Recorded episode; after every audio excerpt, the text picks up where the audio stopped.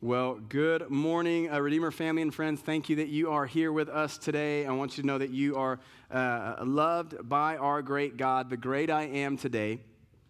And I am excited to see what the Lord teaches us today. If you are a guest, you are dearly welcomed.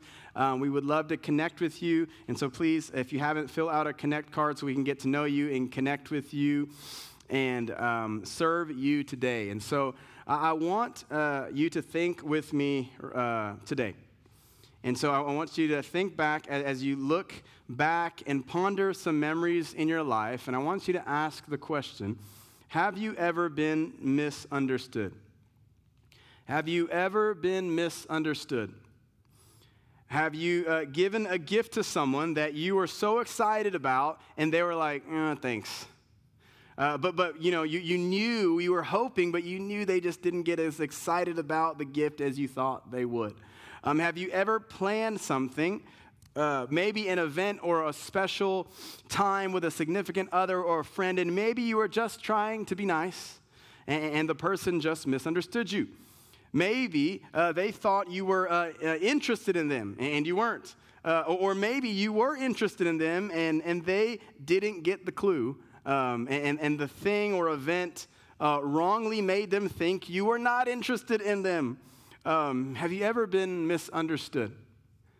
Uh, have you ever misspoken or said something coarse or rash or, or just rude or just plain dumb?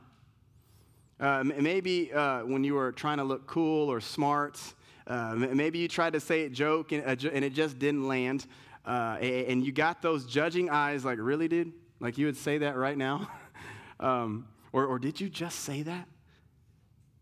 And you felt so judged and so misunderstood. Maybe you've taken a stance on a particular issue and you just could not articulate your stance right in that moment. Maybe it was political or theological or philosophical or some kind of conviction or wisdom you learned, but you just could not communicate it accurately. And uh, you were actually misunderstood. You see, Jesus, throughout the Gospel of John, and highlighted in our text today, was misunderstood a lot. Uh, now, was Jesus a bad communicator? Did he not say the right words? Did he mess up with his communication?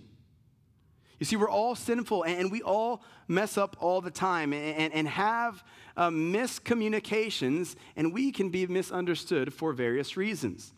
But not Jesus. He was perfect. He was perfect.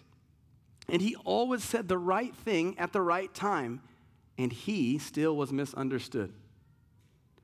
I mean, people, and we're going to see in our text, would blame Jesus, call him all kinds of false names, and they would think that they were right. And so they would misjudge Jesus as they thought they were doing the great deed of exposing him as a fraud. But actually, we will see in our text today that Jesus is the great I am. And as the great I am, we see that Jesus was the one who was misunderstood and that Jesus exposes people who wrongly accuse him as he exposes their true hearts that do not hear God's word and see him as the great I am. So let's read our text today in John 8 48 through 59. So if you have a Bible, or a device, I encourage you to open it, turn it on, and follow uh, with us here in John 8 48 through 59. And read with me. Again, John 8 48 through 59. And the, the text says this right before Jesus was calling them, telling them that their father was the devil, and he tells them the reason that they, they are not from God. But verse 48 starts. And the Jews answered him, Are we not right in saying that you are a Samaritan and have a demon? And Jesus answered, I do not have a demon, but I honor my Father, and you dishonor me. Yet I do not seek my own glory. There is one who seeks it, and he is the judge. Truly, I say to you, if anyone keeps my word, he will never see death. And the Jews said to him, Now we know that you have a demon. Abraham died, as did the prophets, yet you say, If anyone keeps my word, he will never taste death. Are you greater than our father Abraham who died? And the prophets died? Who do you make yourself out to be? And Jesus answered, If I glorify myself, my glory is nothing. It is my Father who glorifies me, of whom you say he is our God. But you have not known him. I know him. And if I were to say that I do not know him, I would be a liar like you. But I do know him, and I keep his word. Your father Abraham rejoiced that he would see my day, and he saw it and was glad. And so the Jews said to him, You are not yet 50 years old, and have you seen Abraham? And Jesus said to them, Truly, truly, I say to you, before Abraham was, I am. And so they picked up stones to throw at him, but Jesus hid himself and went out of the temple. So remember, Jesus was perfect and always said the right thing at the right time. And he was still misunderstood. Like our text shows, people would blame Jesus, call him all kinds of false names, and think that they were right. And so they would misjudge Jesus as they thought they were doing this great deed of exposing him as a fraud. But actually, we're going to see in our text today that Jesus is the great I am. And as the great I am, we see that Jesus was the one who was misunderstood, and that Jesus exposes people who wrongly accuse him as he exposes their true hearts that do not hear God's word and see him as the great I am. So, our first point today is that Jesus exposes people who wrongly accuse him. Jesus said, as we looked at last week, he said that the truth will set you free. So the verses right before our verses today in, in, um, in uh, I mean, uh, yeah, say this idea that we learned last week that the truth sets you free. And Jesus was saying, I am the light of the world. He was saying things that made them mad. And so they, they answered, like we read, it says, The Jews answered him, Are we not right in saying that you're a Samaritan and have a demon? They're like, Aren't you just a crazy man? They're like, Aren't we right in saying this? That you are crazy. They called him a Samaritan, which is not right. Jesus was from Galilee, and, and, and he was born in Nazareth, so he's kind of from this northern region of Israel today, close to the Sea of Galilee. And they, being self righteous, are like, man, you, you're just pretty much a Samaritan, which was wrong. And then they accuse Jesus, they misunderstand Jesus, and tell him that he has a demon, like an actual demon. That's what they think is going on.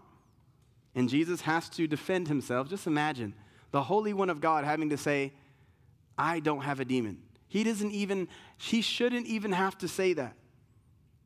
But Jesus humbly, quietly steps in and says, I do not have a demon.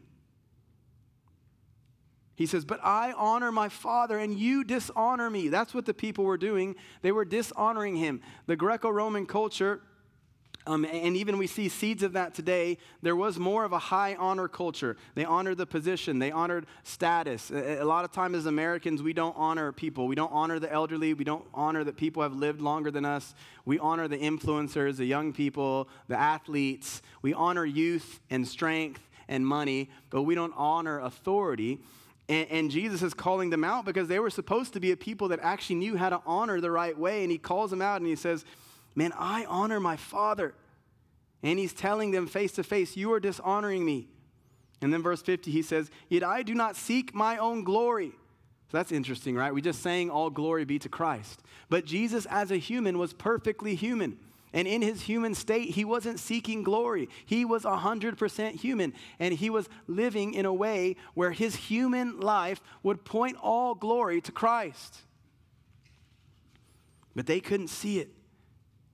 He says, Yet I do not seek my own glory. There is one who seeks it. And he, he's talking about God, the Father, is the judge. And I would even argue he's talking because he, Jesus, is known as the judge. Jesus is the judge. So he's making them think, he says he, he says there is one who seeks it, and I believe he's talking about the triune God, alluding to the Father, the Son, and the Holy Spirit, because the Bible, if you know, the day of the Lord is um, this day of reckoning, this day of judgment that, that is uh, coming. And so Jesus is actually the judge. I don't know if you know this, but even in Islam, the Quran says that Jesus will come and judge. They believe he's this prophet who will come and judge. So there's even in other uh, uh, religions, Islam is uh, uh a ripoff of Christianity. It came 600 years afterwards. So Islam is piecemeal together of Judaism and um, Christianity. But even in there, it says, in, in the Quran, it says that Jesus is the judge. So you see, here we see that Jesus is the judge as the triune God, as opposed to what we learned last week, if you remembered, um, the, uh, uh, uh this contrast to the father of lies. And who is the father of lies? Satan. They're calling Jesus demonic, but Jesus had just told them, Your father is Satan. You, and it is this Satan, this Satan in, in Hebrew means this great adversary. So anything that is against you is of Satan, it's demonic. I think we make it too creepy and too like it is that, but, but Satan comes with things that you like beautiful things, beautiful people, beautiful ideas, money, riches, comfort things that you like. He doesn't come at you with monsters and demons, he may, but he comes at you at, with things that you actually crave and that me as a human crave. He's the father of lies. He's not the father of scaring you, right? He's the father of lies. So he's going to put things in your mind and he wants you to see that he doesn't even want you to know that he's there. Because as Christians, we can live our whole life and forget that we're in this spiritual battle. And Satan is the one who is behind and is all other false gods that we make and that humanity has made, all other religions. No matter what it is, even good Christian things or good work things or good family things, those things can become idols and can actually become your God if we're not aware and careful. So, again, our first point is, and this is what Jesus is doing to humanity and to the people in our text, the Jewish people in our text, the religious leaders. Jesus exposes people who wrongly accuse him. Because all humanity has done this from creation. We've all, because of our own personal sin, have accused Jesus wrongly. And so he is calling us to see him as he truly is as this great I am, but we struggle, just like the religious leaders in the text, which leads us to our second point that Jesus exposes people of their true heart. So we're going to come at Jesus, and we, in our human nature, are going to eh, eh, we're going to try to expose him. We're going to try to ex, um, accuse him. And we may not think that we're doing that. No, not me. I'm a good church going person. Not me. I don't accuse Jesus. But every time you complain, every time you're like, oh man, what about me? Every time you're like, God, why didn't I get that? Every time you complain, you, you don't thank God for your daily bread, you're not in the Word, you're not living, you're not abiding in Jesus, you're actually accusing Him. Every time you fall for one of Satan's big or little lies, those hooks just kind of hook you and he messes with your brain and tells you lies and things because you're not abiding in Jesus. That leads again to our second point. We're accusing God and leads to our second point that Jesus exposes people of their true heart. He has to. Jesus has to expose people of our true hearts. People's true hearts are scared. If we're honest, that's the main problem with most of humanity. Anxiety and mental health is a big deal. It's, it's been a big deal for all humanity, right? Remember Cain and Abel? The first thing he does is murder his brother. If that guy doesn't have mental health issues, I don't know who does. So, all these things that we're saying, we, we make all these excuses. Yeah, but it's just, I was born this way and all the way. Everybody was born that way. Everybody was born with inclinations to sin and have struggles in the mind because it's a, it's a battle in the mind. And I think what Satan is trying to expose and make uh, our, our culture use as a crutch, like, oh, it's just my mental health, so I can't really abide in Jesus. No, the opposite. We all have issues. And we all, when we admit that, God exposes us and shows us, oh, I'm weaker than I thought I was. I'm not as strong as I thought I was. I have issues. I get depressed. I have uh, mental issues. I can't focus. I can't abide. Welcome to the club of humanity. You know those people that, that are like, I don't have mental health. I'm, I'm good. And I just, they just work and do their thing and, and, and don't deal. They, they're going to blow up and they have issues too. We all have issues. And Jesus is saying, I know your true hearts. They're weak, they're scared, they're fearful, they're evil, the Bible says. We have to know that about ourselves. If we don't, we can't do anything good. Our hearts are mean, right? You ever talk to your family? If you're not married, uh, uh, the joke that is actually true is the same way you talk to your siblings is exactly how you talk to your spouse. Those mean little words and those mean little snarky things is just how you're going to talk to your spouse. The way you talk to your family, those mean things that we say, we become twisters of Jesus' words. And it seems hopeless, guys. Let's look now at John 8, verse 45 through 47 to see a little more context and the connection of the text we looked at and ended last week because if we don't, we may not understand what's really going on. And so I pray right now that Jesus' words truly challenge you to consider where you are in your relationship to Christ today. Jesus says in John 8, verse 45 through 47, He says, But, but because I tell the truth, you do not believe me.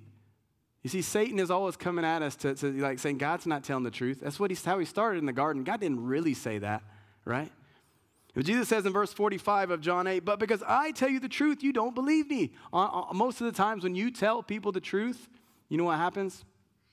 They're not going to believe you. Remember, Jesus was misunderstood. Do you think we're not going to be misunderstood? And, and then he says, Which one of you convicts me of sin? How can you convict me, Jesus, of sin? If I tell you the truth, why do you not believe? Verse 47, he says, For who, whoever is of, listen to this, whoever is of God hears, not just hears, receives the words of God.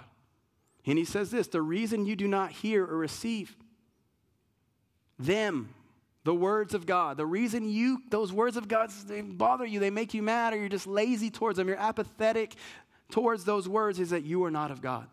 That's scary. And so many of us, just like the religious leaders, just keep rejecting God's obvious truth, which actually gives us true freedom in Christ, but we reject the freedom. And we forget the truth that is, that is in Christ, which is based on His Word, because we can't or don't want to receive God's Word, because it comes back to our hearts, guys. Just like the guys in our text, we have cold, proud, arrogant hearts. And we have to admit that. Is that not what our culture has done today? That God has certain standards and commands, and our culture has taught us to, our hearts tell us to, to reject them because we love, again, the stench of sin more than the sweet aroma of Christ. And as we learned last week, unbelievers are rejectors of the Word of God. That's kind of those, those last two um, uh, points we looked at last week. And so, I want to remind us and encourage you. Have you been rejecting God's word? To think about that.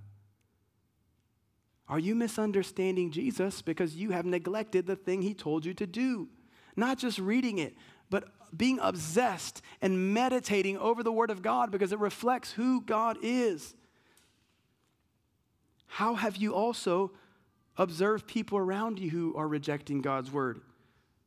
Are you among those people are you a partaker of people who are just living rejecting God's word?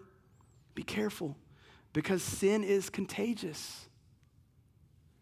Now let's, let's look and continue in our text today in John 8, uh, 51 through 53. And we're going to see our second point again that Jesus exposes people of their true heart. He says in 51 Truly, truly, I say to you, if anyone keeps, now this is a strong word in the original language in the Greek, it is to guard or to protect. This is the attitude of the God, the one who fears God, who loves his word. Listen what he says Truly, truly, I say to you, if anyone keeps my logos, my word, this is how John starts his, his argument and, and his point. In the beginning was the logos or the word, and the word was God, and the word was with God. This logos was that that, that idea that the Greco Roman philosophers, even 300 years before Jesus, they had this idea that the Logos was the reason behind everything. He was what may he was the reason behind all the metaphysical or everything after physical. That's what metaphysical means. After the physical. So they're like all the supernatural stuff, there's something there. The Greek philosophers knew there was something there. And Jesus says, truly, truly, he's saying, pay attention. I say to you, if anyone keeps or guides my word, my logos, he will never taste death, like you will not die. And the Jews said to him, Oh my gosh, they're like, this guy's crazy. They said, Now we know you have a demon. What do you mean we won't die? Then they go off. Abraham died, as did the prophets. Yet you say, if anyone keeps my word, he will never taste death. They're misunderstanding Jesus. They're so confused. And they say, Are you greater than our father Abraham? Remember, Abraham was the one, uh, he's known as the father of um, the Israelites Abraham, Isaac, and Jacob. Then you get the, the 12 tribes from Jacob. And so um, Abraham was the first Jew. And so, um, in that idea, that's what they're talking about. And they just can't get it. They're like, the prophets died. And they're like, who do you make yourself out to be, man? They can't understand Jesus. They can't see who he is. You see, their identity was in their personal ancestry. Their identity in, was in their um, ethnicity. Their identity was not in Jesus, but in their true father, Satan. This was what Jesus had alluded, had just said in the chapter before. You're, you're you are of the father of lies. Your, uh, your father is Satan. And they couldn't see it. You see, because of their faulty, evil hearts, they misunderstood Jesus. Jesus, who was actually and accurately communicating perfect truth. Now, this is what happens to us sometimes. Jesus, his word is very clear, but we are very, pardon my French, dumb, okay? We're not smart. We think we're smart, but we're bucket heads. We come to God's word, we can't understand it. We're like, I don't know what it says. So what happens? We're like, ah, I'm just gonna watch TV, right? Or I, I, I, I you haven't been, maybe sometimes I've done this. You haven't been abiding in Jesus. You haven't been studying. Nobody said you have to be a, a theological scholar to understand the Word of God. You just have to be a hungry child of God. And you have to come to God's word desperate, and He will open your mind and you'll be able to understand His word. There's a theological concept called the perspicuity of Scripture. It's a weird word. It just means the clarity of Scripture, that Scripture is actually simpler than we think it is. But we spend time learning about American history, world history. We learn about, uh, I don't know, all these things Pokemon, this thing, that thing, well, this movie. Uh, yeah, have you seen this thing? All oh, this new thing on TikTok, sports. I love sports. I'm guilty of that. Um, all these things, all these other knowledges, and we forget the Word of God. And so this proves our second point that Jesus exposes, he has to, but he exposes people of their true heart. Because seeing our true hearts should allow us to see our sin, guys. And allow us to see Jesus' wonderful redemption on the cross. That is the whole point. From creation, Jesus made everything. God was there, the Spirit was there, and everything was made good. And from the deception of the adversary, this father of lies, Satan, from the beginning, he started telling this story to humanity. And Adam and Eve fell for it, and you and I fell for it because there is this stinky, disgusting sin in us. And when we don't admit that, we can't know Jesus. This is the basic Christian num, uh, uh, Christianity 101 to know creation, to know our Creator, to know He is the great I am, and to know that you're not and that you fell, just like Adam and Eve. You would do the same thing. The grossest things that people have done, and this may, you're not, you're like, not me, I would say, yes, you, and yes, me. You are capable of, because you are human. The only reason you haven't done gross, disgusting, some other things is because God, because God the Father has control over the world. He's sovereign, He is good. And he has blessed some of us, not because you're any better. It's actually because you're worse. I actually think Christians are the worst people. And that's the point. That's a philosophical thing if you see yourself as worse, as capable, and I say this humbly, but we're as capable as Adolf Hitler, you're no better than him. You're equal, but God. But the great I am came to expose you of your true heart so that you would see the redemption of Christ, that you would see what he did, and you would see yourself as like, whoa, only by the grace of God. This is true salvation. If there's any no, no, God, I'm, I'm better than Hitler. I'm better than that person. You may not be saved. You may be just like the Pharisees in the text because we're proud and, and, and we don't want to admit that we're wrong or that we're weak or that we're sinful.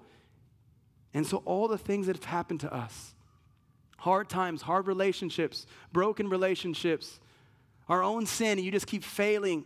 God is using all that to say, Do you not see me as the great I am? He's exposing your heart. He's showing you the sin that is in there to help you see the wonderful redemption of Jesus, the one who came and lived a perfect life. This great I am who was misunderstood, who said everything perfectly, even as a three year old, a five year old, an eight year old, a 13 year old. I mean, just Jesus saying everything in life perfectly. Then he's a man. He still says everything perfectly, and people don't understand him. They call him a demon. Some of you haven't even been called that. I, I remember one time uh, um, in a situation where, where, where someone called me um, something like that. And I know they were wrong. These things happen. But Jesus, He came and He lived this perfect life.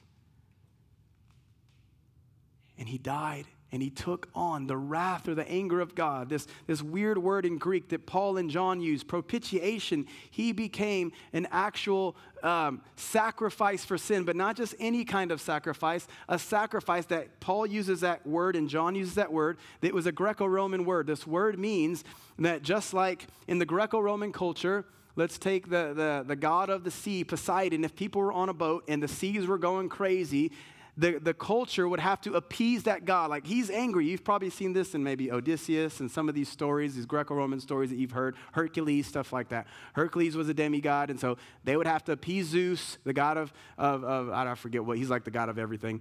But, but, but like say a god like Poseidon, they would have to make some kind of sacrifices on the boat, and then that would appease the anger of that god. So John and Paul understood this, and they used this word to talk about the sacrifice of Jesus. That it was actually this perfect sacrifice that came and it took on the wrath or the anger of God because of our evil hearts.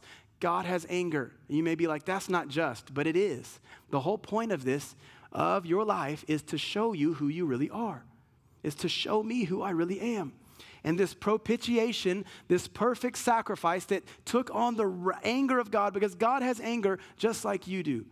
God has perfect anger. Just like if someone was to slap you across the face, you'd be like, watch out, man.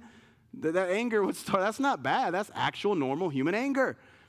The Rangers game a few days, some guys got in a fight. Men, grown men, getting in a fight. Why? You slap me, I'm, I'm gonna get angry. Or you slap someone in my family, you get angry, right? So that anger, that's just the beginning of the seeds. Now, as humans, we can't hold perfect anger, but God does. And in that, we see the beauty of the cross that Jesus took on the wrath of God. He took all of it on and he died. And then he rose again and he continued. And the, the Bible says he walked the earth. He exposed himself to probably over 500 people. And those people then would be the ones who would build the church. And, and in all their sin and all their mess, the church would be built. And Jesus said that he is coming back. He is this judge who's going to come back and make everything right. All the wars, all the pain, all the brokenness, all your tears. If you really know God, all the hard things you've been through, God is in the work of redeeming, which is connected to our third point that in this gospel story, Jesus exposes people who don't hear God's word. So let's look at verse 54. Jesus answered again as a human, he's saying this If I glorify myself, as a human, he wasn't looking to glorify himself. That should humble us, right? How much glory do we try to seek as humans? Jesus says, as a human, he says, I glorify, if I glorify myself, my glory is nothing. In his humanity, Jesus is saying, my glory is not worth much. It is my Father who glorifies me. It was the Father who was putting the stamp on Jesus' humanity. He says, Of whom you say he is our God. This one that you are trying to claim as your God, you, he says, but in verse 55, but you have not known him. I know him. And if I were to say that I do not know him, I would be a liar. And you think Jesus is not rude here, he's being honest, like you. Remember, he just said, Jesus can't lie. God can't lie. I, I, referenced it last week, but the Quran says that Allah is the chief of all liars. He's the highest liar. Islam is telling us who uh, their God is. Their God is Satan. Same with the Mormons. Same with any other religion, in any other ideology you may have that's not of God, is of Satan, the adversary, the father of lies. Jesus can't lie, but Satan is this adversary, this liar. Jesus, and, and Jesus continues I, if, if I do not, Jesus says, if I were to say in verse 55 that I do not know him, God, I would be a liar like you. Jesus can't lie. He says, but I do know him. And look what Jesus says. And I keep or guard or protect. The idea of meditating, knowing his word. It's so important. If, if you've been here for our John series, the theme throughout this John is Jesus is the Logos, and how do we abide in him? How do we live in him? Is by keeping his word. It's not just a book. This is just a book, okay? But the words that are represented here are the power in your life through the Holy Spirit. They are God's words, and if you don't know them, if you don't crave them more than the things of the world, our church will be weak your lives will be weak, and you won't have life. You will be living as a dead man. That's what Jesus had said earlier. And, it, and, and just think about it. If Jesus kept God's word, if Jesus said, I kept, I protected, I woke up, I thought about it, I craved it, I desired, because Jesus was actually human just like you and me. He wasn't a Hercules, he was actually human when he was here. He was fully human, and he was God. But he laid that down, the Bible says, when he came to earth. And he became fully human. So he was tempted just like you and me to just keep sleeping, to just be lazy, to just turn on the TV and not have a discipline of being in God's word and craving God's word and loving the word of God. What, what do we have as the word of God? We have the written word of God. This is our test. This is what he gave us. Not like the Jews, because in John 5, he told the religious leaders, You search the scriptures. So they were studying and searching the scriptures, but they couldn't see Jesus. That's a litmus test to know. When I read the Bible, do I just, do I just have this foggy brain? You are probably not abiding, or you may not be saved. Jesus is saying, if you can't receive my word, if you can't actually receive it, you're not my child. You don't know me. And this is not to discourage you, this is to encourage you. It doesn't mean you have to be know everything, but there are some things that should start coming to your mind clearly as you study God's word. And again, if Jesus kept God's word, how much more should we, guys? We must keep, protect, guard. This is what this word in, in Greek means. It just says keep. Keep seems like a weird word. Guard, protect our minds and our hearts by the word of God, which actually transforms our hearts and minds. Listen to what the Apostle Paul says about having transformed minds. He says, I appeal to you, therefore, brothers, by the mercies of God, to present your bodies, your physical bodies, as a living sacrifice. This is idea of we talk about our ultimate mission. It's out there, it's on our website, that you would love God, love people, and make disciples of all nations for God's glory. That is what it means for you to abide in Jesus, to understand and live out the gospel, and to be living as an acceptable, holy sacrifice to God. And then it says, Paul says, if you do that, it's holy and acceptable to God, which is your spiritual worship. When you sacrifice your body, when you give up of the things of the world, when you lose your life to find it, like Jesus says, then you live and you're actually spiritually worshiping God. We're always like, oh, yeah, but going to church doesn't mean I'm worshiping God. Doing these things, reading my Bible, yes, it does. You're, you're, you're giving of your body, giving, living as a sacrifice. Those things are your spiritual worship. Because if you really love God, you're going to do his works. The next verse in Romans 12, 1 and 2 says, Be a living sacrifice, a sacrifice, holy and acceptable God, which is spiritual worship. He says, Then do not be conformed to this world. Don't love the world. Don't crave the things of the world, but be transformed. How?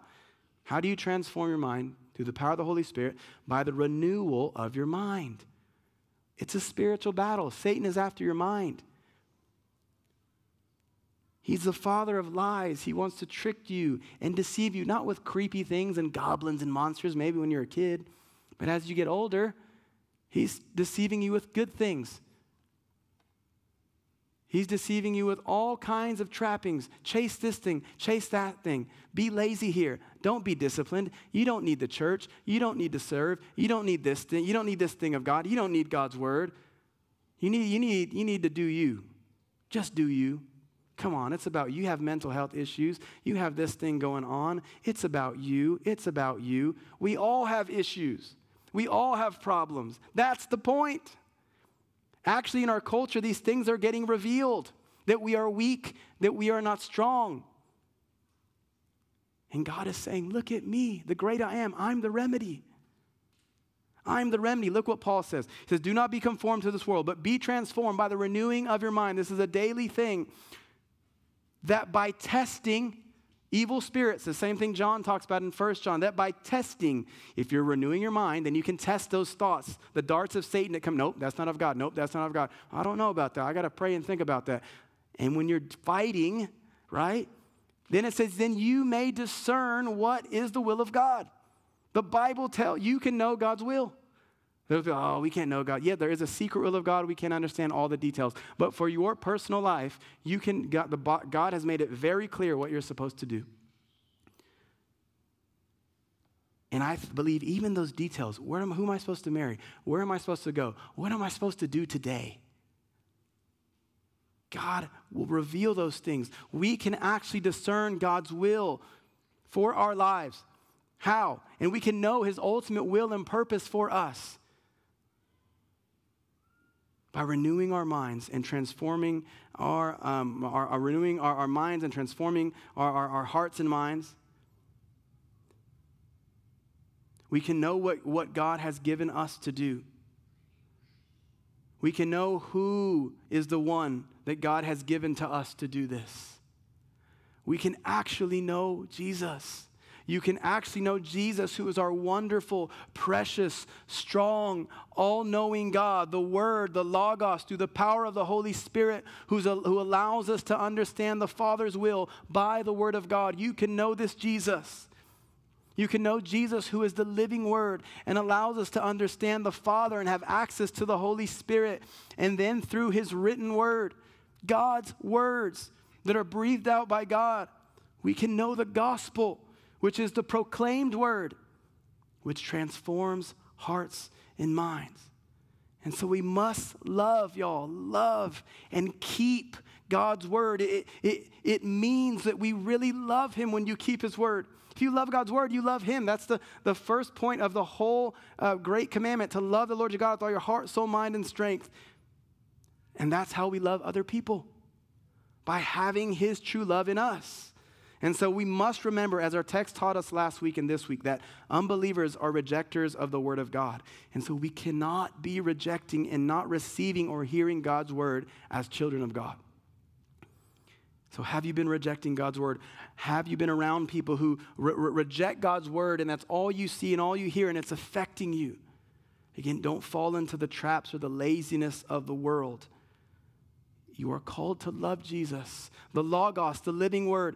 Love the scriptures, the written word, which point to him and his gospel, this true gospel, the, the proclaimed word, because it will actually set you free. It's what Jesus talked about in the text last week.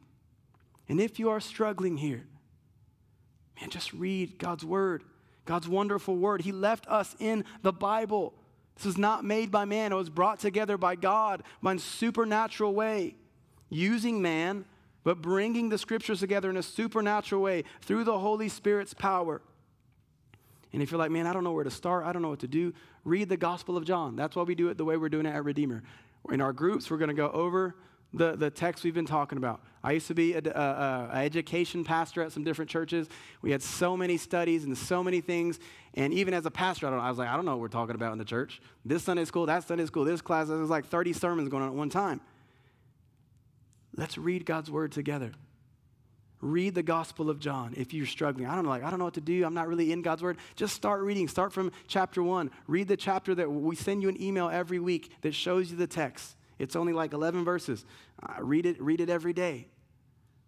Read a chapter a day. Find uh, uh, the Psalms or the Proverbs and just read a chapter every day. You see, we're, we're going over the Gospel of John now, and so man, just slow down and just enjoy God's word. And just read it over and over and over. And again, like I shared last week, I want to share this little acronym that's going to help, I think, reading God's written word, which allows us to see Jesus, the living word, and know the gospel, his proclaimed word. So the acronym is SOAP. So think of being washed by the word as the epistle to the Ephesians says in Ephesians 5 25 to 27. I'm going to read it here in a second, and we'll go over the acronym.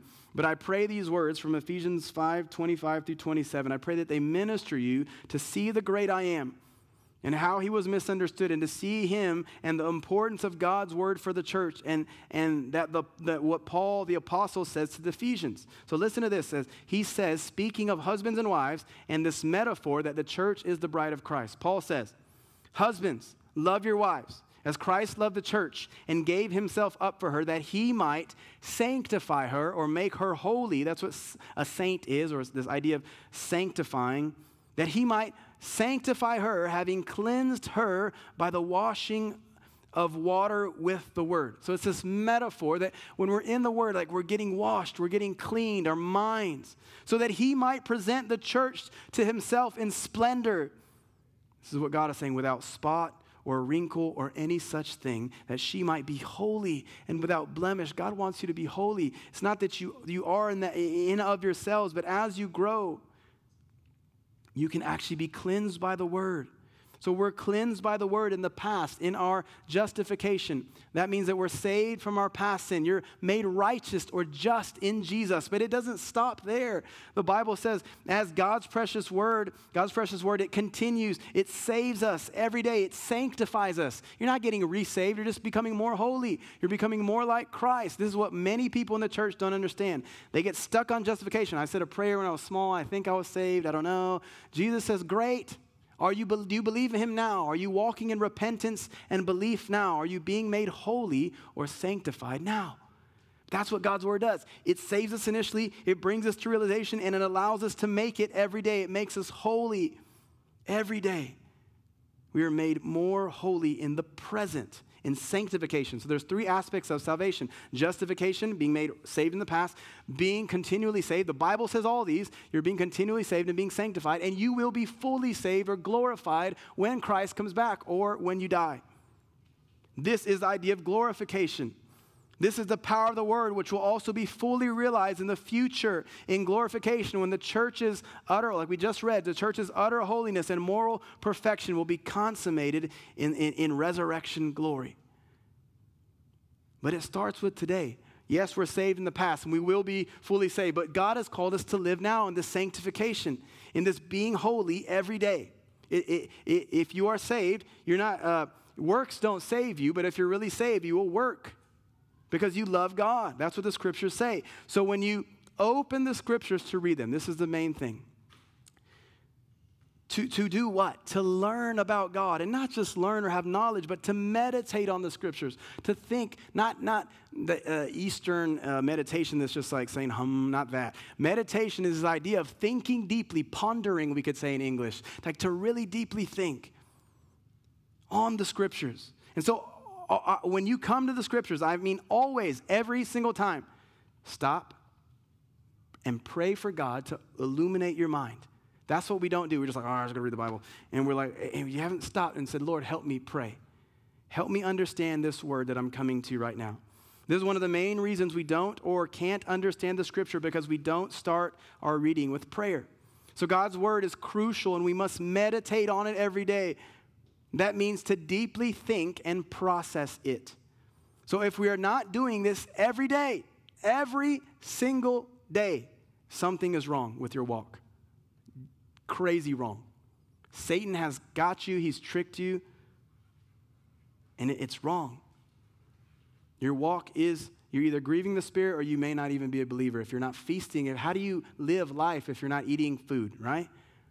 If you're not in the Word of God, something is wrong. So, so I want to encourage you with this acronym SOAP, okay? I'm not going to I call it puss soap, but you pray at the beginning, okay? So you always pray. That's just a given. If I come to God's word, I'm going to pray. SOAP is this acronym um, for S for scripture, O for observe, A for application, and then P for prayer again. So it's a prayer sandwich, but we're just going to say SOAP. So when you come to the scripture, read it. Disupset yourself. Set some time to just read it, soak it. I like to do it in the morning. I, I, I, the first thing I do is try to pray, is wake up and pray, and then try to grab my Bible and read God's word. And I, I do it from my bed, from the comfort of my bed, because it's cozy and it feels like God's hugging me. And I just read it, and I just stay there. I set my alarm extra, so I'm like strangling and, and hitting the thing. Like I'm, i got 30 minutes where I'm just going to be in this comfy bed and read God's word and start. If that's you, start with a verse. Start with, with a chapter. And then what we do as a family is we get up and then we start getting ready, but before we leave the house, we all come together and we, we read a chapter of Scripture. We make that time because it's important. I want my kids to know, like, man, my life is based on the Word of God. It's not what Israel says or all these churchy things, it's the, the Word of God. And I want them to see that. That's how I start the day. And then what does that do? That starts your day meditating. You have this dance with the Word of God all day. You're like, oh yeah, said this, said that. That was weird. I, I, was talking to my wife about something weird I read in Jeremiah the other day. It was weird. There's some weird stuff in the Bible. I'm not even going to mention it now because it's not appropriate. And it's in the Bible, okay? There's some weird stuff. You're like, whoa, that's weird. Read the Scripture. Meditate on it over and over and over. Slow down sometimes. You just need to wrestle with a verse, wrestle with two verses. Slow down, read it. Then what do you do? You ask scripture okay? You got to be in the scriptures. Uh, i would say forget those bible studies and those those what are they called? Those devotionals. Those are fine but if you're not reading the word of god forget the devotional. Devotional is to supplement the word of god. Start with the word of god. Be hungry for the word of god. Know it. Then then you observe. When you observe you you're look, look your spirit. Help me see. What's the grammar here? You're like i hate grammar Maybe there's something you need to sharpen up on so you can learn to read. Like, what are, what's going on here? Who's, who are the characters here? What is, what is the word holy? What does this mean? Justification, sanctification, uh, glory. Like, Jesus is, I don't, is Jesus human? Is he God? You start observing and, and wrestling with the truth. And what happens when you start observing the scriptures is you're going to start pulling out, you're going to pray not your own principles, but what are the principles? Those are the, the principles or the truths that are in the scripture. And when you start doing that, then you have something to do. You, you've spent time reading, you've observed the text, you've spent time. I would say you can even take out a pencil and write things down, circle things, look at the text. What is it saying? What is it doing? Look at other translations. If you read another, if you know another language, look at another language translation. But even if you don't do any of that, observe with your mind.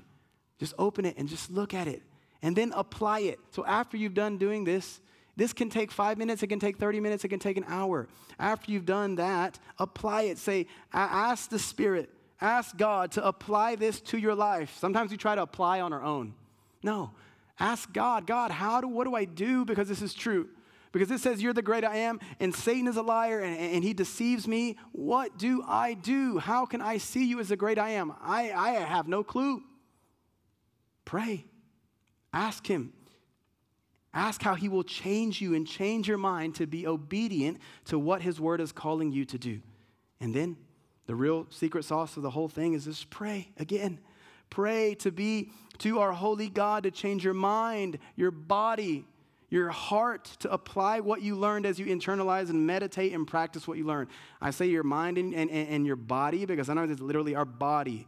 That's the main. Physical and the spiritual are connected, and we're lazy right? We like to eat certain way, we like to do certain things, and God is saying, nope, you need to be a disciplined man or woman. You need to stop. You need to wake up earlier, probably. You need to stop going to sleep so late, stop messing around with this thing or that thing. We have time. We are not busy people. COVID proved to you that your life is not busy, that you can just sit at home all day and the world keeps going. That should humble you, and it should say, and it should humble me to be like, what is my purpose? We make up all, oh, I'm busy, I'm working, doing. No, you're not. Just, just, we just make up work. That's, that's how it works. We, we make up companies, and nobody really needs your. There's a few companies that are necessary. Most of them aren't. But God has called us to be His children and to be in His church.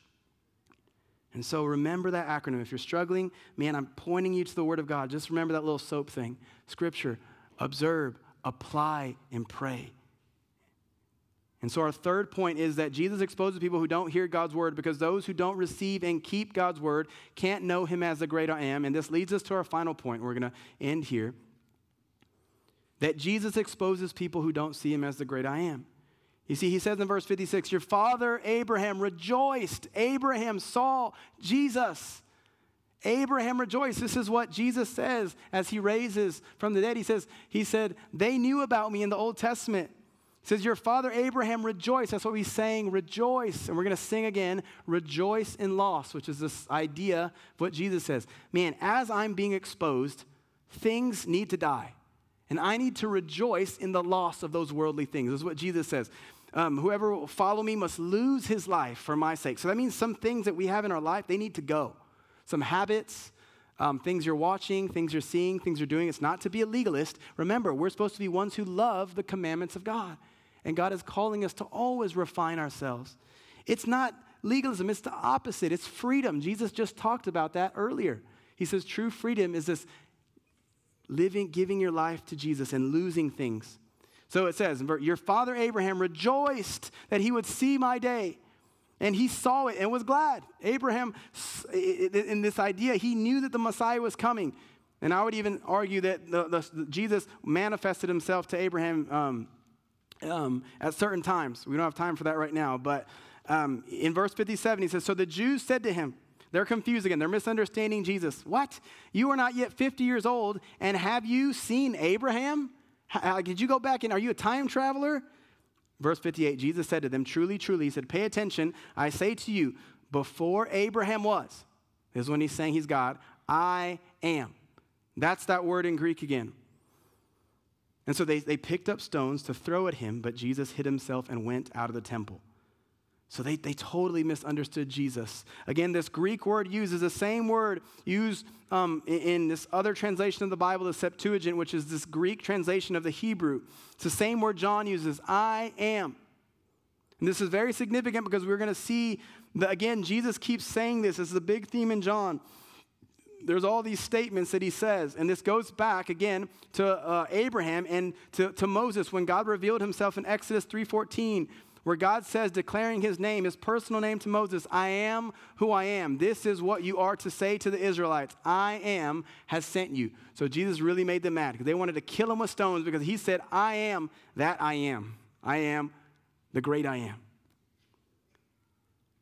Again, in our text, Jesus adds this idea of Abraham, that Abraham physically um, um, understood this idea, that, that, he, that he understood um, Abraham, again, was the, the physical father of, uh, or the ancestor of the Jews. And so obviously that was true.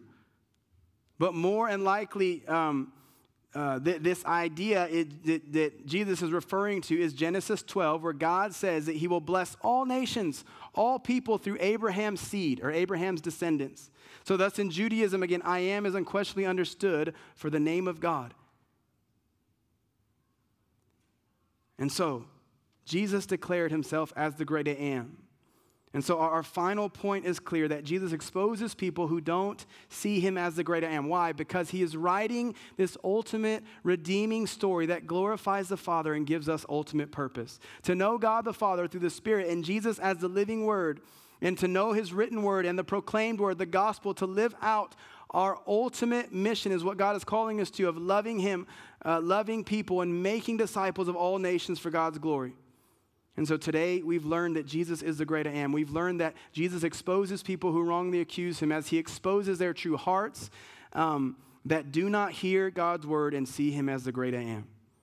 So, in review, Jesus exposes people who wrongly accuse him. Why? Because all humanity has done this from creation to our own personal sin. So, he is calling us to see him as he truly is, as the great I am. Secondly, we learn that Jesus exposes people of their true heart because seeing our true hearts should allow us to see our sin and Jesus' wonderful redemption on the cross. And Jesus exposes people who don't hear God's word because those who don't receive and keep God's word can't know him as the great I am.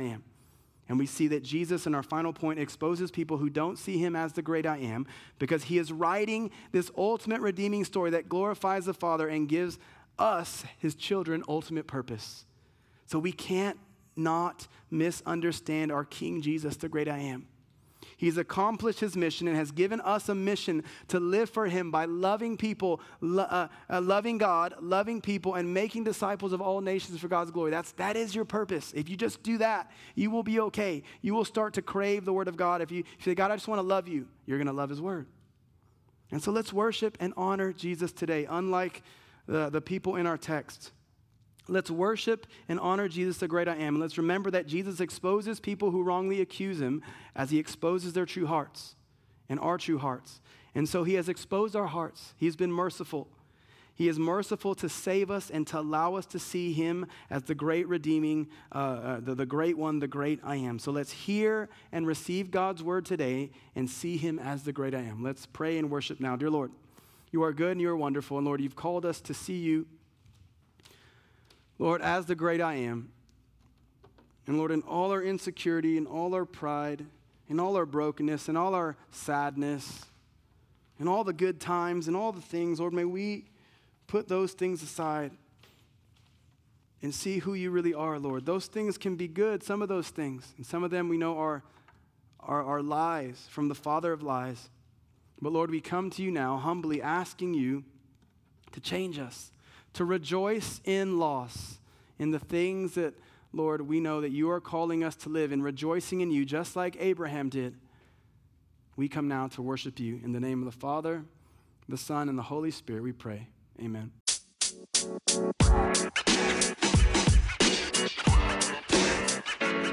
know, man. You know, man.